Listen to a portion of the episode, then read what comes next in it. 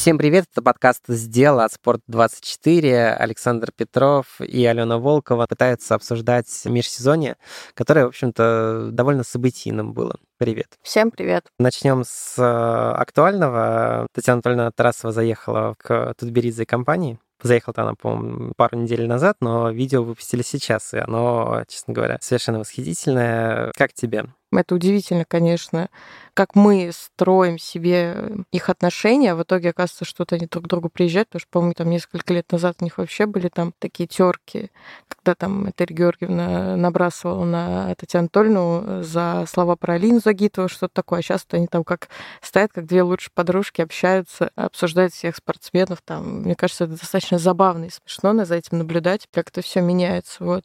Ну а так что я могу сказать? Ну, мне было это очень грустно смотреть, очень не хотела до последнего это смотреть, потому что я видела какие-то выжимки там и про травму Акатьевой, и про один лишний грамм жира, это э, что-то там... Один грамм лени. Один грамм лени, да, вот это вот. Я как-то это все почитала, мне это стало так грустно, что я даже решила не смотреть, но в итоге решила насладиться сама, чтобы, как говорится, из первых уст все увидеть. Ну вот, ну, конечно, как они спелись на этом всем. Мне вся эта политика мне нравится, особенно учитывая, что они это так свободно говорят еще знают, что это все под запись, и знаю, как это будет обсуждаться, но они все равно продолжают об этом говорить. Это, конечно, все достаточно, мне кажется, неприятненько и немножко мерзко даже. Ну, ты же понимаешь, что вся вот эта сцена, она была поставлена для того, чтобы это было по записи. Для меня самый такой интригующий вопрос, зачем это нужно было, особенно разговор по поводу отстранения. Мне это напоминало такие официозные съемки времен э, тандема Путина и Медведева. То есть вот так вот они там стояли, да, и как бы, ну что, Владимир Владимирович, тяжело, тяжело, но мы прорвемся, мы прорвемся. Вот, только тут э, не факт, что мы прорвемся, потому что непонятно, да, когда отстранение снимут. По поводу Акатьевой, э, меня, честно говоря, цепанули слова про то, что там, она никто. Я понимаю, к чему это было сказано, но все равно, не кажется ли тебе, что это, с одной стороны, достаточно в духе Тутберидзе, там, которая говорила, что вот да, там вышла со льда и все, да, там уже все твои титулы, да, они обесцениваются, с другой, особенно для девочки, у которой действительно непонятно, да, там должно было быть какое-то абсолютно фантастическое будущее, да, и там медаль там, следующей Олимпиады на нее навешивалась там еще до Пекина, а теперь, в общем, как-то ей самой-то не очень, и тут еще тренер говорит, что, ну, в общем, как-то никто она. Ну, мне кажется, что это просто они не умеют по-другому. Это же классическая тема, что чтобы у тебя была мотивация, ты должен разозлиться, ты должен вот всем доказать вот это вот. То есть как-то через другие какие-то способы у нас не умеют настраивать людей, заставлять их работать только вот через страх, как эту бедную Алису Двоеглазову, что ее пугали, кошмарили весь сезон, что она уйдет в пары. И из-за этого, из-за страха, как сказала сама Этери Тутберидзе, она запрыгала все четверные. То есть, ну, как бы у нее вот такая вот э, политика, что я буду всех пугать, я буду всех кошмарить, чтобы они э, напуганные бежали и делали, и все такое. Ну, то есть, как бы, как я понимаю, это вот просто ее стиль работы, плохой он или хороший, это, конечно, спорный момент. Мне кажется, что можно всегда найти какие-то другие источники мотивации для спортсменов, то есть для той же Сони Акатьевой. Но, видимо, на нее не знаю, сколько работает, но используют вот это вот то, что ты, конечно, прикольная, классная, все умеешь, но ты никто как бы. Но говорю, меня больше тут э, с ее травмой, что типа, ой, вот это всего лишь порез, и что ты там четверной Ридбергер никак не прыгаешь, типа, с порезанной ногой.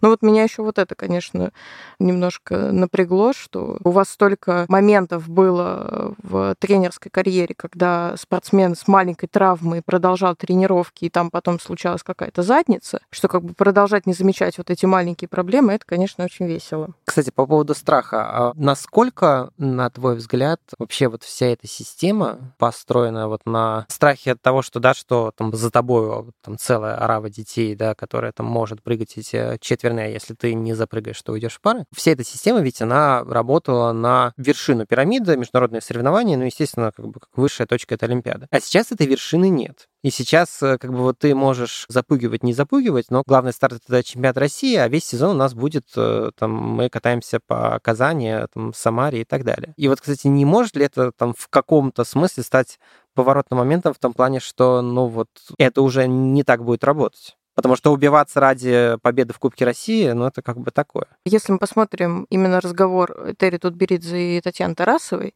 там вот эта вот политика, что мы же бешеные, мы ненормальные, вот мы сейчас, когда выйдем, мы всех порвем, мы все возьмем, там все сплотились против нас. То есть мне кажется, что да, возможно, это постановочно и все такое, но я понимаю, что, скорее всего, именно так до э, девочка доносит, что вот мы сейчас, вот когда нас выпустят, мы сейчас должны выйти и просто разгромить все на всех всех на бэшках, на главных турнирах, на каких-то там водокачках мы должны вот все забрать. Не знаю, насколько это правда рабочая схема, но мне кажется, что единственное, чем они могут а, это апеллировать, то, что вот это, то, что все против э, русских, что и возрастной ценз подняли только, чтобы вот мы не выигрывали, все такое. И тоже через эту вот злобу, через какое-то вот это вот желание отомстить, показать, какие мы крутые, это все и работает. Не знаю, правда, говорю, как это на детях, насколько дети это понимают, потому что все-таки будем говорить, что в группе Этери Георгиевна по большей части дети и подростки. Насколько эти слова работают на них, но я почему-то думаю, что вот именно такой они позиции придерживаются и стараются как-то тоже через какие-то такие негативные эмоции воздействовать на фигуристов когда российские фигуристки и фигуристы выйдут на международные соревнования, там не нужно будет настраивать, что вы должны порвать всех, если это там, тем более, будет через какой-то длительный временной отрезок. Я думаю, там как бы мотивация будет э, сама бить через край, нет? Ну, конечно, сейчас-то тоже надо это что-то поддерживать, то есть нужно же как-то загадывать на будущее, потому что так, если ты будешь говорить то, что, ну да, сейчас мы с вами будем ездить в Казань, в Сочи, потом еще куда-нибудь, там, Ёж-Корола какая-нибудь, вот это все. Ну, то есть в любом случае так ты мотивации не добьешь. Даже если самый там любящий фигурное катание спортсмен, в любом случае руки начнут опускаться. А так вот, если через какую-то злобу, через какие-то такие негативные, очень сильные эмоции воздействовать, то какое-то время они могут продержаться на высоком уровне, не сбавлять, прогрессировать. Потом, правда, к чему это приведет, непонятно, но вот на данный момент, мне кажется, они выбрали такой путь удержания. По поводу того, что все против России, ну что, Сашу Трусову не пустили в Швецию должна она была ехать на мастер-класс, и, в общем, я так понимаю, что все этого хотели, э, кроме Шведской Федерации, которая за день до, я так понимаю, что мастер-класс распространила, причем, я так понимаю, что по всем шведским клубам письмо, что Александре Трусовой лучше не выступать на шведских катках. Но вот, слушай, получается, значит, правильно говорят? Ведь что все против нас, мы в осажденной крепости, нет? Наших спортсменов не ждут даже на тех же всяких шоу, на которые, да, там сейчас проходят японские. В Америке, в Канаде были шоу-туры, в которых тоже раньше принимали участие российские спортсмены, их тоже там не ждут. Поэтому для меня было, в принципе, удивлением, что его позвали, что он как бы должен состояться. Это, мне кажется... Что в Европе адекватные люди все таки есть, оказывается. Ну, в общем-то, да, это было для меня скорее неожиданным, что это все сделали. Конечно, очень странным получилось, что это быстро как-то все свернули. Они сразу, мне интересно, то есть они были не в курсе, или у них не спросили, или они поменяли свое мнение мнение. То есть то, что если бы сразу отказали, если поступило такое предложение, сразу бы сказали, нет, мы не будем. Это один вопрос. Когда уже вроде как запланировали, вроде как уже все должно состояться, и тут раз-раз, нет-нет. То есть в любом случае интересно именно под каким воздействием, почему решили отменить именно. А как ты думаешь, было ли воздействие на саму Шведскую Федерацию или это решение Шведской Федерации, которая сама там уже воздействовала на, собственно, непосредственных организаторов этого мастер-класса? Понятно, что это абсолютно сейчас мы да. уходим на конспирологию, да, спекуляции, да, но тем не менее. Ну смотри, я не знаю, как устроена, в принципе, в Швеции и федерация, насколько у нее там большой вес, но если мы берем плюс-минус такую же ситуацию, как у нас, то, в принципе, без федерации устроить какое-то массовое мероприятие, связанное с фигурным катанием, даже не то, что без согласия, но без уведомления федерации, как мне кажется, ну, не представляется возможным так или иначе, федерация хотя бы знает о том, что проводится такое мероприятие. У меня здесь скорее вопрос, почему, говорю, сразу это не отменили на угу. моменте там, соглашения, на моменте каких-то приглашений тех же. То есть они же могли сразу прийти к федерации, они могли сразу сказать нет, ни, там не было бы ни анонса, ни приглашения, ни, там, ни самолетов, ничего такого. То есть у меня здесь э, как раз-таки вопрос о воздействии, почему так поздно и почему не сразу. Потому что мне кажется все таки что известная фигуристка едет в страну давать мастер-класс. Но я почти на 100% уверена, что Шведская Федерация была об этом в курсе. Причем как поменяли, да? Это противоречит ценностям ассоциации и может нанести серьезный ущерб шведскому фигурному катанию. Но, видимо, Саша должна была прыгнуть несколько четверных, после чего все шведские фигуристки, они посмотрели бы и сказали бы, да ну нафиг, как бы, пошли бы в женский хоккей. Давай про уход эпохи. Идзура Ханью завершил карьеру. Скажи честно, ты плакал? Нет, На потому что э, я ее не смотрел, честно говоря. Я сразу Ты начал, даже не смотрел. начал писать текст. Сразу. Я заранее начала писать. Я не плакал, потому что, мне кажется, это было настолько очевидно еще после Олимпиады, что, в общем, вот все эти месяцы после Олимпиады Ханю хоть там не завершила карьеру, но для меня уже вот находился в таком, в общем-то, статусе как человека, который уже, наверное, на лед вряд ли выйдет, по крайней мере, на любительский, как э, до сих пор почему-то принято говорить. В общем, писали, что Ханю ушел в профессионалы. Тут, в общем, у нас чемпионатов-то профессиональных нет, поэтому не знаю, в какую профессиональную лигу ушел Ханю, но это будет, видимо, Профессиональная лига по лежанию на льду. имени себя. Нет, ну он будет в шоу, видимо, будет пытаться прыгать четверной аксель. Правда, все равно я думаю, что если Хани прыгнет таки четверной на там, каком-нибудь своем шоу, это же, ну, все равно не пойдет в зачет. Все, Конечно. равно мы будем уже первый четверной аксель на тренировке приземлил Малинин. Теперь все все-таки ждут первого четверного акселя уже на соревнованиях. А вот на соревнованиях уже Хани не будет. Ну, я так спрашиваю тебя, великий фигурист, что ж, да, и, и действительно, когда мы говорим «ушла эпоха», это такой а, абсолютный штамп, но тут действительно ушла эпоха. Три вещи, три момента, которые Юдзуру Ханью поменял в фигурном катании. Он был одним из тех, я не буду говорить, что именно он поменял, но он был одним из тех, кто, в принципе, начал немножко менять мужское фигурное катание, взгляд на него. Одним из первых это был Джонни Вейер, я в плане того, что уходит вот эта вот грубая, непонятная мускулинность, которая все таки приветствовалась. Об этом писал и Джонни, и остальные тоже фигуристы. И Адам Риппен об этом часто говорил. Юзору Ханю сделал один из максимально больших вкладов в это, потому что у него все таки была огромная аудитория, которая за ним следила, которая о нем говорила, и, в принципе, образ фигуриста-одиночника, он немного поменялся. Именно благодаря Ханю. Если просто посмотреть статистику, если там не ошибаюсь, у него 19 мировых рекордов. Это первый человек, который пробил сотку в короткой, 200 в произвольной. И насчет 300 не знаю, не уверена, но что-то мне подсказывает, что тоже он, э, если он был не первым, то одним из. В общем-то, это человек, который действительно дал большой скачок мужскому фигурному катанию, что сейчас у нас почти вся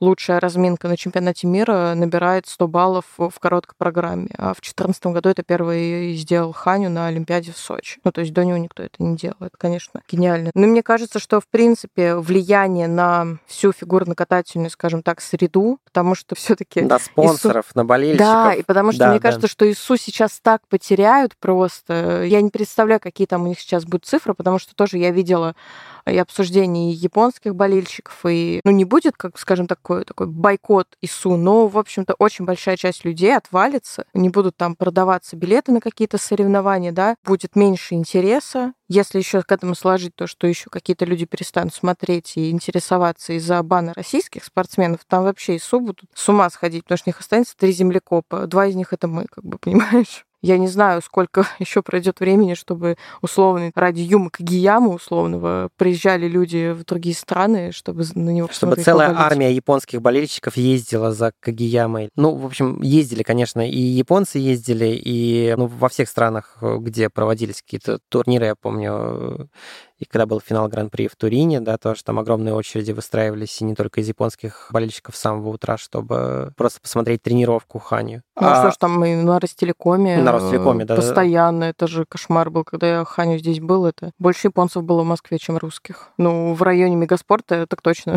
Кстати, у меня вообще, когда многие подхватили, что Ханю, да, не совсем завершает карьеру в том плане, что он будет стараться прыгнуть четверной аксель, у меня возникла идея, абсолютно, наверное, безумная и невыполнимая в нынешних условиях, но насколько было бы круто вот сейчас вот просто, не знаю, там весь бюджет Первого канала рекламный пустить на то, чтобы привести Юцуру Ханю на прыжковый турнир Кубка Первого канала. Мне кажется, вот никакой лучшей рекламы этого турнира э, быть не может. Я понимаю, что, наверное, там сейчас э, приезд японского фигуриста в Москву при нынешней политической обстановке прежде всего невозможен, но Ты помнишь, как до сих пор помню, это безумно смешной момент, когда Аня Щербакова такая, к нам приедет Нейтан Чен на Кубок Первого канала, а потом его менеджерка в Твиттере такая, что куда он никуда не приедет.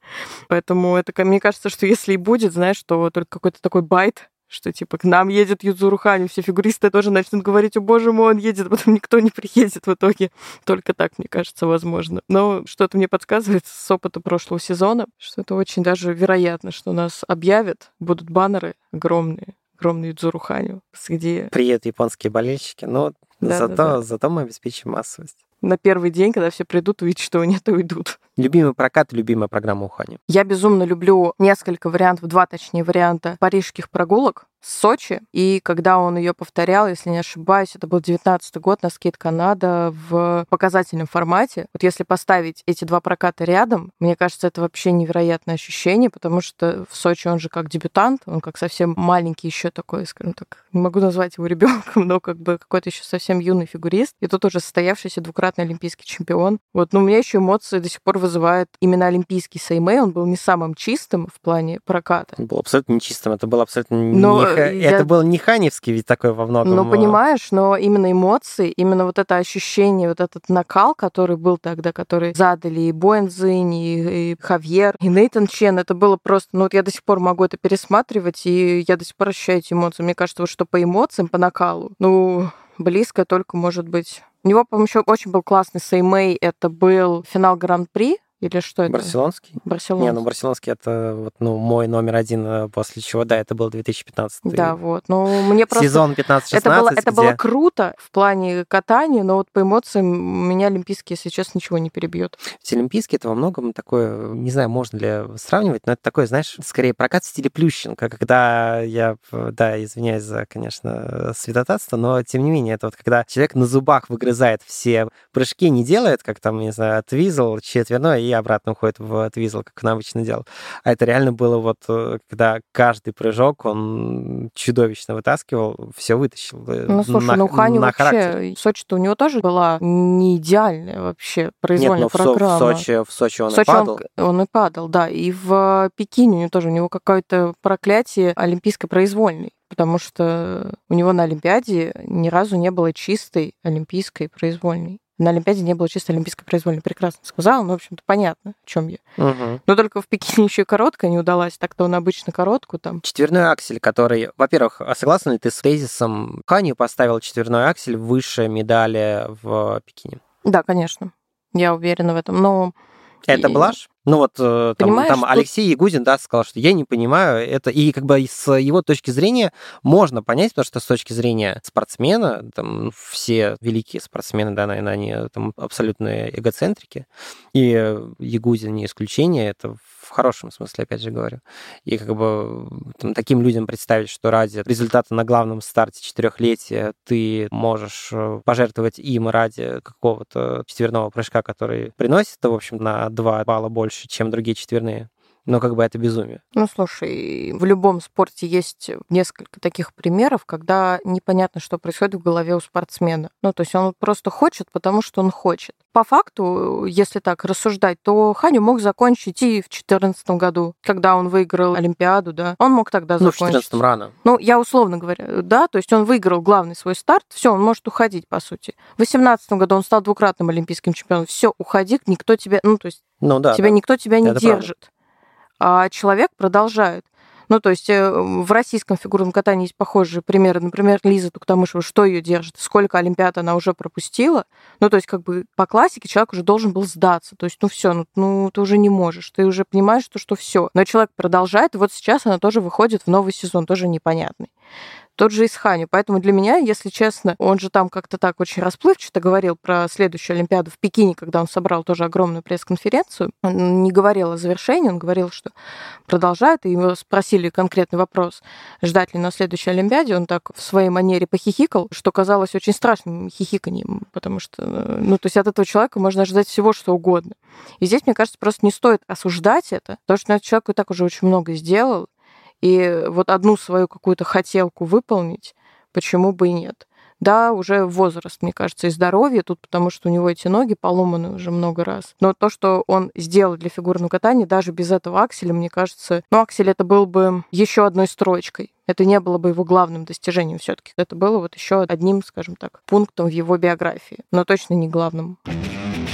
Начну этот блок с цитаты. Дэйв, твои слова ничего не значат. У тебя нет ни совести, ни чести. Ты не уважаешь остальных, потому что сам ничего не добился. Твои высказывания унижают людей вокруг тебя. Позор тебе. Это Эрита Тберидзе, Холст, Масло. В главной роли она и журналист Дэйв Лис. Твоя первая эмоция, когда ты это прочитала? Ужасно. У меня всегда... У нас Этери Беридзе, я ее совсем не понимаю иногда. Я пытаюсь ее понять, как именно, скажем так, медиаперсону. Потому что, с одной стороны, у нас Терри Тутберидзе такая закрытая, дает интервью там только Первому каналу раз пятилетку, и как бы такая вся загадочная, типа неприступная, мы закрытые.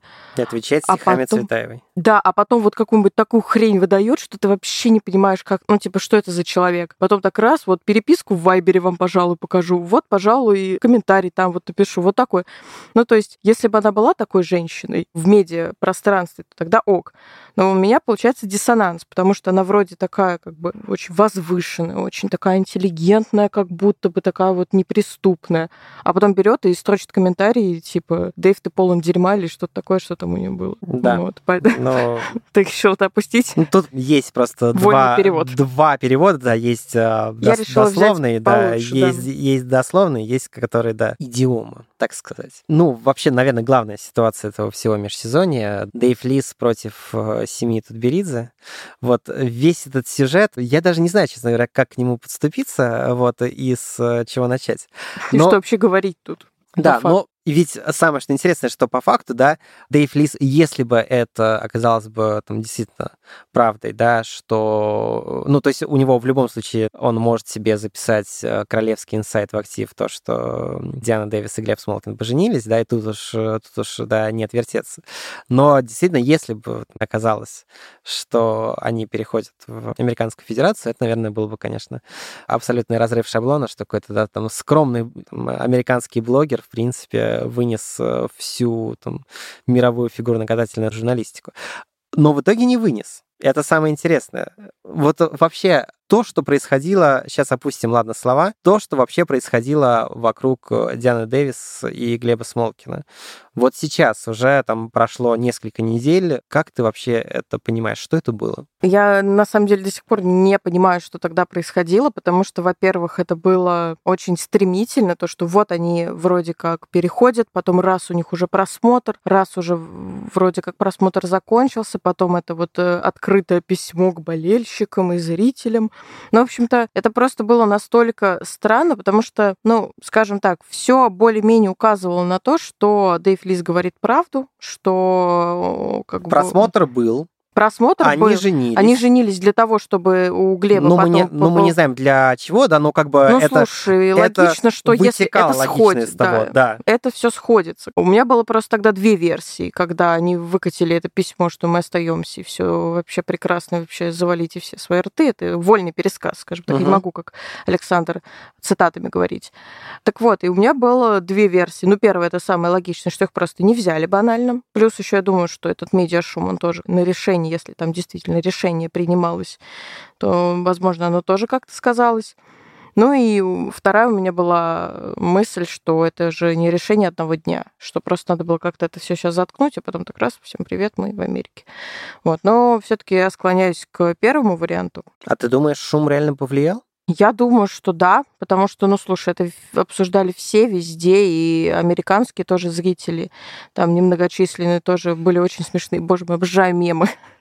Там были очень смешные мемы, как Диана Дэвис и Глеб Смолкин хоронят Американскую Федерацию, которая и так уже просто непонятно где. В общем-то, это было достаточно смешно все. Но это вот одна из тех ситуаций сюр, которые вот как-то подогревают это все. Объясни, почему ты считаешь, что шум реально повлиял? Для меня вообще, в принципе, мне кажется немного странным устраивать просмотр даже с той точки зрения, что, ну, возможности Дианы и Глеба они, ну, плюс-минус были, ну, понятно, да, я думаю, что там, ну, все их видели на Олимпиаде, да, там, думаю, что люди, которые сидят в Американской Федерации, наверное, там, видели не один их прокат. То есть э, это все выглядело как такая формальность, да, ну, вот они должны формально откататься, ну да, я думаю, что это была формальность, там еще, скорее всего, какие-то разговоры идут. Ну, то есть это же не просто так, что мы хотим, да, давайте мы только вас посмотрим, в любом случае какие-то разговоры там еще были с Дианой и с Глебом. Мне кажется, что шум повлиял, потому что обычно все спортсмены, которые переходят за другие страны, там есть какие-то исключения, но по большей части они об этом молчат до последнего. И только когда у них уже все есть место в, сбо... ну, в условной сборной, да, когда их уже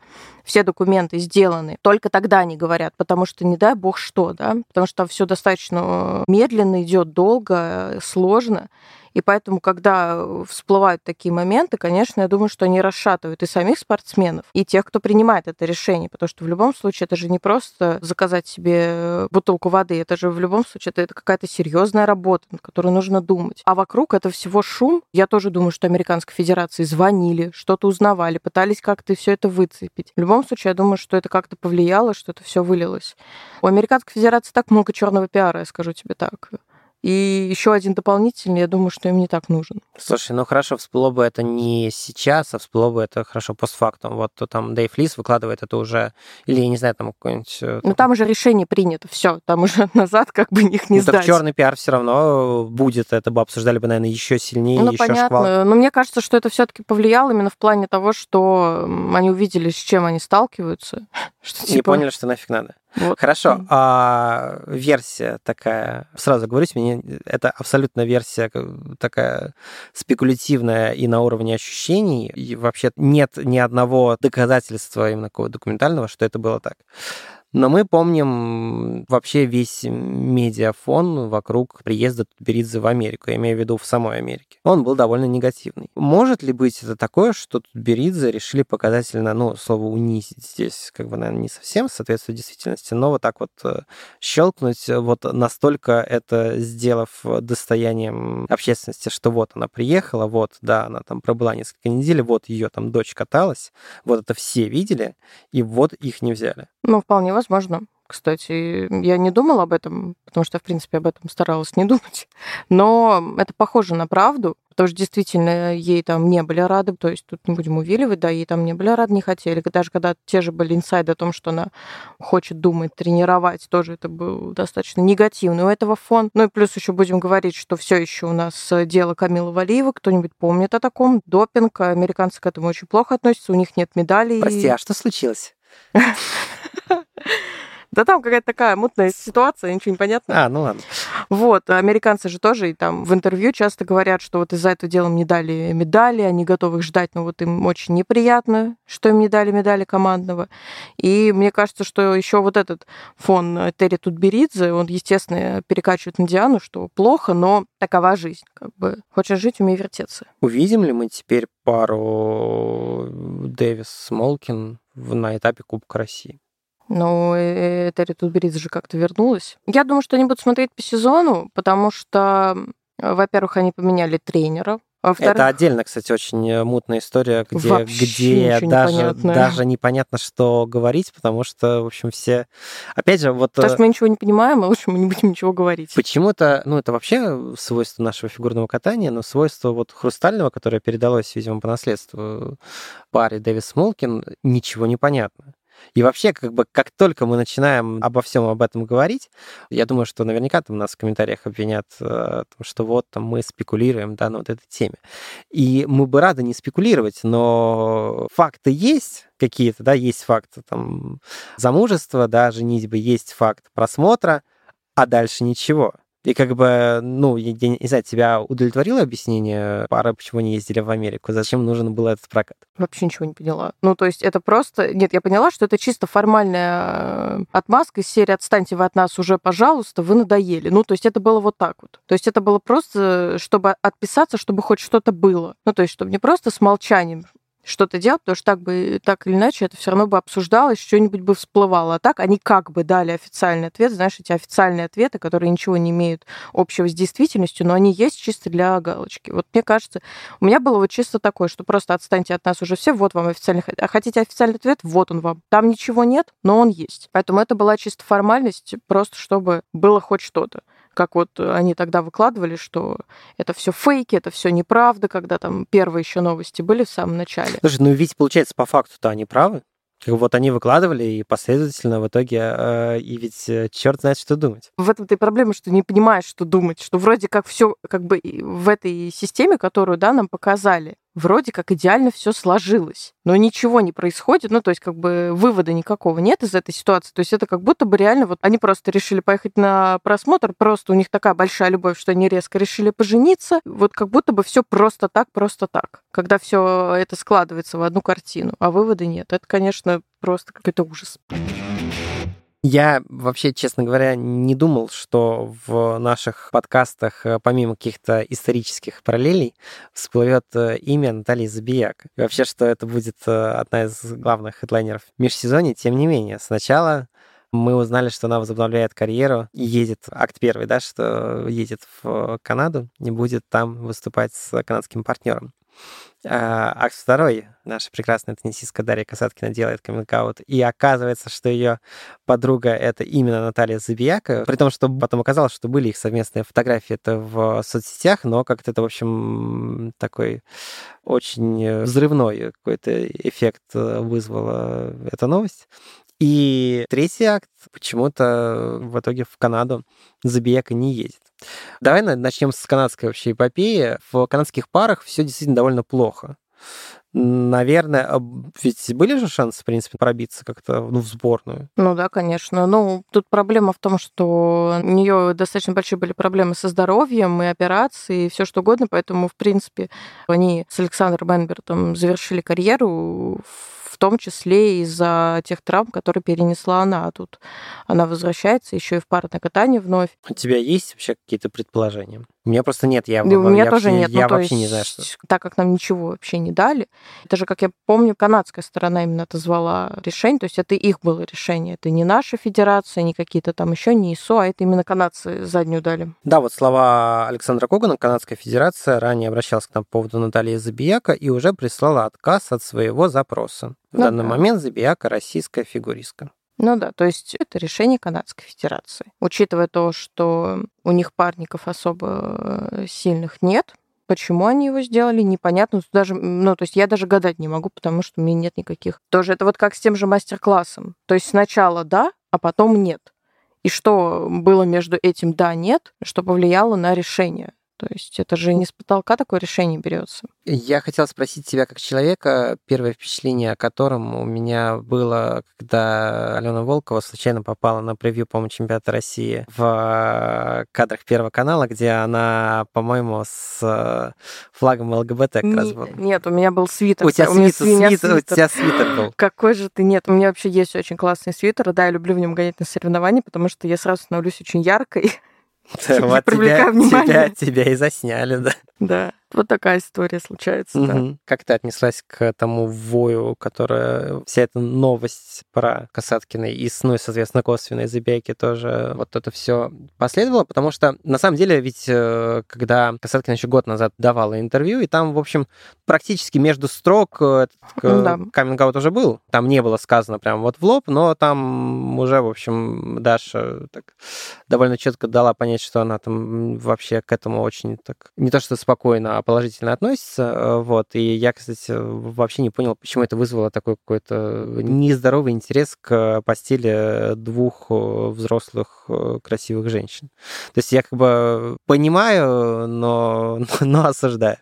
Нет, ну мне, в принципе, всегда непонятно, интерес к личной жизни там, спортсменов, публичных людей. Сейчас читаю просто цитаты по поводу Забияка, и тут и Касаткина, и вот известный тренер по гандболу Трефилов, тупости, дурость, идиоты, нужна скромность, а не показуха. Роднина самые, ва- самые, самые важные люди, у которых надо брать Роднина, ну вот роднина, не вижу ничего смелого, может еще медали ей дать за это. Как ты думаешь, медаль, медаль стоит давать? Ну, почему бы нет? Ну, медаль всегда хорошо. Ну, вам что, жалко, что ли? утвердили, в отличие от э, Российской Федерации, которая, видимо, когда 25 сентября, по-моему, угу, должны, после должны утвердить распределение фигуристов по этапам российской серии Гран-при. В отличие от Российской Федерации, международная уже распределила, во-первых, сами этапы, и, во-вторых, э, фигуристов по этапам. Ну и главная новость э, по самим этапам. Один ожидаемо уехал в Финляндию, российские зрители при желании легко, наверное, могут поехать. Другое дело, что там не будет наших фигуристов. Но, в принципе, достаточно легко могут пересечь границу на пароме из э, Санкт-Петербурга. Он же ходит вроде. Ну, насчет наземных я сейчас не знаю, но вроде как ковидные ограничения там все тоже сняты. Именно в по общем, пересечению границ. Финляндию поэтому... пока на сегодняшний момент да. можно еще попасть, да, поэтому можно будет увидеть лучших спортсменов, наверное, мира. А китайский этап, который тоже отменили, для меня, с одной стороны, неожиданно, с другой стороны, ожидаемо, не захотел забирать никто. Да, ведь сколько было разговоров о том, что вот можно в Корее провести, да, там можно в Европе, там какой-нибудь итальянский этап, так какой-нибудь еще. А в итоге никому он не нужен и уехал внезапно в Шеффилд британский. Что скажешь? Я видела, кто-то почти сразу после того, как э, появились слухи о Шеффилде, ну, начали говорить, естественно, что какая вообще Англия, кто вообще туда приедет, и выложили, не помню точно какой год, проходил там чемпионат мира. Да, э, давно и там, достаточно уже. Да, давно достаточно проходил, и там точно такая же ситуация, как на французских этапах Гран-при, там тоже лужи на всю, там на льду лужи огромные, тоже там все падали, в общем-то. Ну, конечно, это было очень давно, но будет очень смешно, если э, все приедут в Шеффилд, и там снова будут лужи. Как я посмотрела, Шеффилд один из самых скудных по а, фигуристам в плане силы, мощи какой-то. То есть он как будто такой, какой-то он как и есть э, этап отшельник, так он и остался. Какой-то очень странный этап, мне он по составу совсем не понравился. Такое ощущение, что вот просто запихнули всех, кого не запихнули по остальным пяти. Как раз про состав на Шеффилд и немножечко про сам этап просил коллегу нашу, очень хорошую, добрую подругу Анастасию Жаворонку со sports.ru и привет подкасту «Чистый хвост». Записала небольшую реплику, послушаем, как раз и обсудим. Э, ребята, привет вам от подкаста «Чистый хвост». Э, что хотелось бы сказать и, возможно, спросить. После распределения этапов Гран-при все как-то с удивлением обсуждают именно этап в Шеффилде, будто Британия вообще недостойна принимать в себя Гран-при. При этом в свете последних событий и то, что забанены российские спортсмены, и плюс традиционно завершают карьеру многие после Олимпийских игр, французы пропускают сезон, в Британии как раз появляется шанс на лидерство в танцах на льду. Лайла Фер, Льюис Гибсон одна из европейских пар, кто входил в десятку и прошлого, и позапрошлого чемпионатов мира. И теперь на европейском первенстве им может помешать э, занять первую ступеньку пьедестала только, пожалуй, итальянский дуэт Гарниар-Фабри. Они как раз и решили продолжать карьеру. И вот в Шеффилде как раз мы увидим репетицию вот этой дуэли. Оба дуэта распределены в Британию, что, в общем-то, не случайно. Британцы в любом случае хотелось бы видеть и в целом европейцев, и в том числе свой дуэт – и когда, в общем, у страны есть претенденты на лидерство в одной из дисциплин, этап выглядит уже ну, не просто номинальным соревнованием. А кроме того, в танцах на льду очень сильно поменялись правила. Во-первых, у нас теперь по-новому судят компоненты, а во-вторых, в ритм танца теперь нет паттерна, что как бы меняет расстановку сил и, по сути, убирает очередь в танцах на льду. В общем, британский этап может стать весьма интересной демо-версией чемпионата Европы, и очень было бы интересно, коллеги, а что же вы думаете на этот счет? А кроме того, еще хотела бы добавить, это уже немножко другая тема, но опять-таки про Шеффилд. Именно в Шеффилд, мне кажется, должен был бы быть распределен Юдзор Ханью, если бы он не завершил карьеру. Потому что не так, чтобы часто юниорам достаются новенькие этапы, потому что как раз новые этапы нужно привлекать каких-то зрителей. И вот Юдзор Ханью своей силой и харизмой и влиянием на публику мог бы как раз собрать полную арену, какая бы большая она ни была. И если посмотреть по спискам, то одно местечко явно было зарезервировано под Идзор Ханью, а не под юниора Тацуя Цубой. И что вы думаете на этот счет? Спасибо. Ну вот как раз давай с последнего начнем как раз про состав. Но вот, э, идея о том, что туда должен был поехать Ханью, а в итоге теперь там действительно очень такой странный состав на тебе, кажется, имеет место? Тут чуть-чуть другая история, потому что этапы Гран-при э, как распределяются? Сначала берут первые места, выбирают, могут сами себе выбрать два этапа, да, а потом первое место э, на чемпионате мира, а потом второй, третий должны разбросаться так, ну, то есть, э, чтобы не пересекаться с первым угу. местом, да. То есть мы берем это в голову.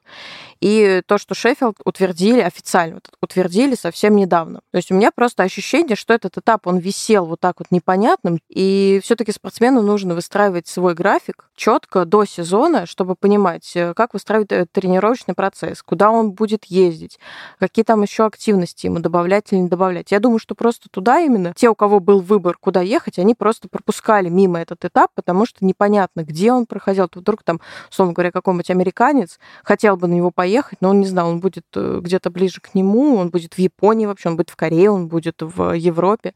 Поэтому у меня скорее ощущение то, что туда должен был приехать Юзуру Ханю, хотя тоже возможно, что скорее никто, даже сами ИСУ не знали до конца где будет этот этап, и спортсмены не знали, поэтому все его, скажем так, обходили стороной, потому что вообще не было понятно, как он будет проходить. Что касается танцев, Ты веришь вообще в эту историю? В принципе, с учетом того, что у ИСУ сейчас как бы глобальная вообще проблема будет со звездами в том числе, а, кстати, в танцах, наверное, там еще больше, да, но там мы не знаем, что будет. Пападакис и Сизерон официально не завершали, но там их... Этот сезон пропускают? Их, да, история пока туманна. Все остальные, да, Хаббл Донахью закончили, наших нет. И, в общем-то, действительно нужно по-хорошему раскручивать каких-то новых звезд. Понятно, что, честно говоря, из британцев звезды так себе, но хотя бы Ну, там почему бы нет? Европе... Очень, очень хорошие ребята, очень классно у них программа вообще-то танцы. Могут, как Чук Бейтс, выехать чисто на программах, на какой-то яркости. У них крутые программы, но катание так себе, Ну, откровенно у говоря. Чок Бейтс тоже не самое лучшее скольжение и катание, ну, будем честны. Поэтому они, по сути, как бы у них вот именно этот бум медийный, он произошел благодаря их произвольному танцу, вот это вот египетской истории со змеей. До этого они так же катаются, как и раньше, просто им стали подбирать классные образы, классные программы, классные постановки, чтобы скрывать по максимуму их недостатки, а наоборот достоинства. То есть тут я не скажу, что я в это не верю, просто танцах из-за того, что вообще непонятно, как, как будут э, играть правила сейчас, потому что нельзя сказать, что не будет очереди только из-за паттерна. Там не только паттерн решает, э, скажем так, очередь и не очередь. Там еще есть другие элементы, которые также решаются взаимодействием с партнерами, близости и так далее. Поэтому про танцы вообще я не знаю, что, если честно говорить, потому что я совсем не понимаю, как будут работать правила в новом сезоне, какие будут оценки там и как, в принципе, будут менять паттерн на, на вот эти шаги, которые они там придумали. Ну, в общем-то, тут вообще ничего, мне кажется, непонятно. И в этом плане, конечно, смена поколений э, — это очень интересно, именно потому что все лидеры ушли, остались, скажем так, вот этот средний класс, и сейчас в новых условиях, по новым правилам, они будут э, свою уже какую-то систему выстраивать, кто первый, кто второй, кто третий и так далее.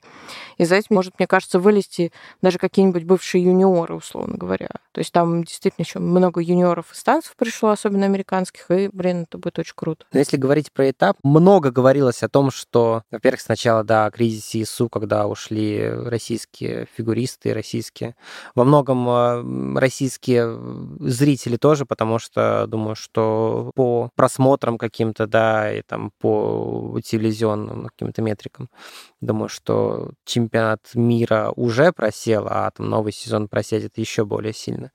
Потом, после ухода Юдзуро Ханью, действительно справедливо многие говорили о том, что интерес к мужскому фигурному катанию и к фигурному катанию вообще во многом держался на Ханью, и теперь как бы с Ченом тоже непонятно, да, другой супермонстр мужской фигурки. И получается, что у нас нету топов у женщин, нету топов у мужчин, ну, то есть есть э, молодые, да, конечно, там есть Кагияма, да, есть Грассель, но это все-таки это все-таки совсем не то. И, в общем, получается, что Ису остался совсем без звезд. И, видимо, Шеффилд это такая абсолютно расписка в том, что вот фигурное катание сейчас, к сожалению, ждет, наверное, ну, не то, что какая-то деградация, но вот какие-то такие Ну, просто времена. смена поколений будет, да, и будет непонятно, за кем следить, что будет происходить. Будет, и, мне кажется, интересная борьба именно, потому что нет, э, скажем так, стопроцентных лидеров. Все постолимпийские сезоны, они как-то идут, если там идут, скажем так, звезды Олимпиады, в него входят, то это идет такой шлейф после Олимпиады, как мы помним, там в 2019 году, по большей части, там, 17-19 год, это все равно он был со шлейфом Пхенчхана. В этот раз это будет совершенно все новое, потому что большинство звезд Пекина не участвуют в международных соревнованиях главных, и тут будет просто идти жесточайшая смена поколений. А еще будет борьба двух систем, капиталистической, да, и нашей, да, то если раньше была социалистическая, то теперь будет наша православная серия Гран-при. Вот. Да, и- Всех ждем на какие там, там прекрасные названия, что там «Золотой конек Москвы», Да. «Бархатный узор», В общем, да, на бархатных узорах и, и каких коньках? Не серебряные, а серебряные «Золотые». коньки это там, фильм, да. Там, там, А з- золото- «Золотой, за- «Золотой конек Москвы», что-то такое там. Вот.